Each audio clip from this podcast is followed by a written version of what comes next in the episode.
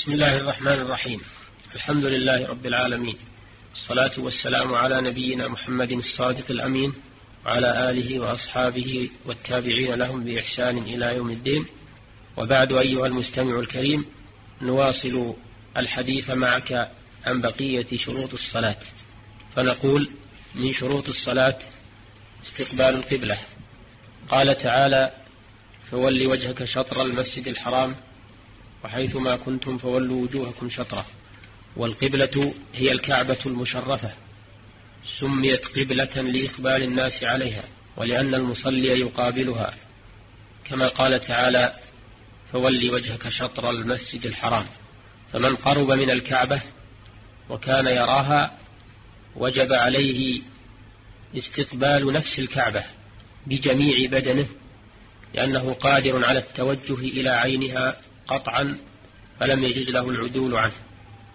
ومن كان قريبا من الكعبة لكنه لا يراها لوجود حائل بينه وبينها اجتهد في إصابتها والتوجه إليها ما أمكنه. ومن كان بعيدا عن الكعبة في أي جهة من جهات الأرض المشرق أو المغرب فإنه يستقبل في صلاته الجهة التي فيها الكعبة. ولا يضر التيامن ولا التياسر اليسيران لقوله تعالى وحيثما كنتم فولوا وجوهكم شطرة ولحديث ما بين المشرق والمغرب قبلة صححه الترمذي وروي عن غير واحد من الصحابة وهذا بالنسبة لأهل المدينة وما وافق قبلتها مما سامتها ولسائر البلدان مثل ذلك فالذي فالذي في المشرق مثلا تكون قبلته بين الجنوب والشمال والذي في المغرب كذلك ولا تصح الصلاة بدون استقبال القبلة لقوله تعالى وحيثما كنتم فولوا وجوهكم شطرة أي في بر أو بحر أو مشرق أو مغرب إلا العاجز عن استقبال الكعبة كالمربوط والمصلوب لغير جهة القبلة إذا كان موثقا لا يقدر على استقبال القبلة فإنه يصلي حسب استطاعته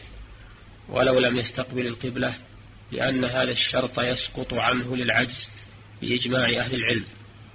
قال تعالى لا يكلف الله نفسا إلا وسعها. قال تعالى فاتقوا الله ما استطعتم. وكذا في حال اشتداد الحرب والهارب من سيل أو نار أو سبع أو عدو والمريض الذي لا يستطيع استقبال القبلة وكل هؤلاء يصلون على حسب حالهم ولو إلى غير القبلة وتصح صلاتهم لأنه شرط عجز عنه فسقط. قال تعالى فاتقوا الله ما استطعتم. قال النبي صلى الله عليه وسلم إذا أمرتكم بأمر فأتوا منه ما استطعتم. وورد في الحديث المتفق عليه أنهم عند اشتداد الخوف يصلون مستقبل القبلة وغير مستقبليها. ويستدل المسلم على القبلة بأشياء كثيرة منها الإخبار فإذا أخبره بالقبلة فإذا أخبره عن جهة القبلة مكلف ثقة عدل عمل بخبره. إذا كان المخبر مستيقنا جهة القبلة. وكذا إذا وجد محاريب إسلامية عمل بها واستدل بها على القبلة لأن دوام التوجه إلى جهة تلك المحاريب يدل على صحة اتجاهها وكذلك يستدل على القبلة بالنجوم. قال تعالى وبالنجم هم يهتدون. قال تعالى وهو الذي جعل لكم النجوم لتهتدوا بها في ظلمات البر والبحر. وكذلك يستدل على القبلة بما حدث من الآلات التي تعين الاتجاه فإنه يتخذ هذه الآلات أدلة على القبلة.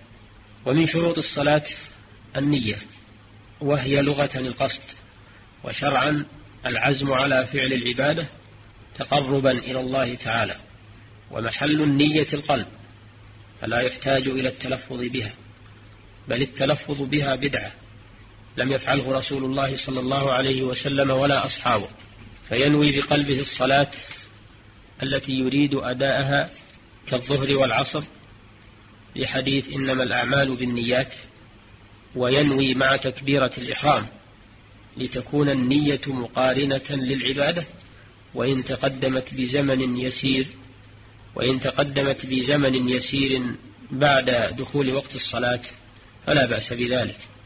ويشترط أن تستمر النية في جميع الصلاة فإن قطعها في أثناء الصلاة بطلت.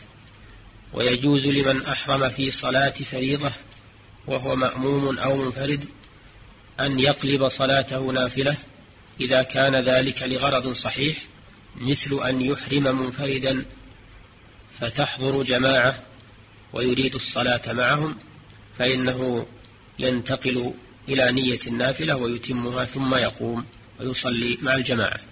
أيها المستمع الكريم إن بعض الناس قد أحدثوا في النية بدعة وتشددا ما أنزل الله بهما من سلطان. وذلك بأن يقول أحدهم نويت أن أصلي فرض كذا وكذا عدد كذا وكذا من الركعات أداء لله خلف هذا الإمام ونحو ذلك من الألفاظ وهذا شيء لم يفعله رسول الله صلى الله عليه وسلم. فلم ينقل عنه أنه تلفظ بالنية لا سرا ولا جهرا ولا أمر بذلك.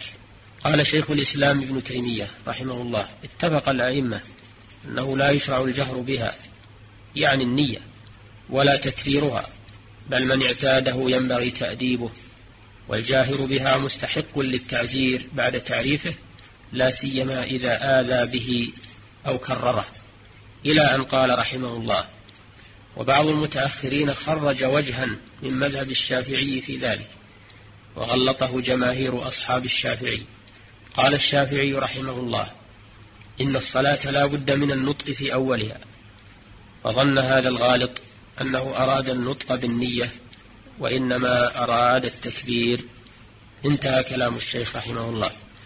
والتلفظ بالنية كما أنه بدعة قد يدخل في الرياء أيضا لأن المطلوب إخلاص العمل لله وإخفاؤه إلا ما ورد الدليل بإظهاره فالذي ينبغي للمسلم أن يكون وقافا عند حدود الشريعة عاملا بالسنن تاركا للبدع مهما كان نوعها وممن كان مصدرها. فقى الله الجميع لما يحبه ويرضاه. والله تعالى يقول قل أتعلمون الله بدينكم؟ والله يعلم ما في السماوات والأرض والله بصير بما تعملون. فالله يعلم نيات القلوب ومقاصدها فلا حاجة إلى التلفظ بها في الصلاة وفي جميع العبادات. الله تعالى أعلم. صلى الله وسلم على نبينا محمد وآله وصحبه. وإلى الحلقة القادمة إن شاء الله. السلام عليكم ورحمة الله وبركاته.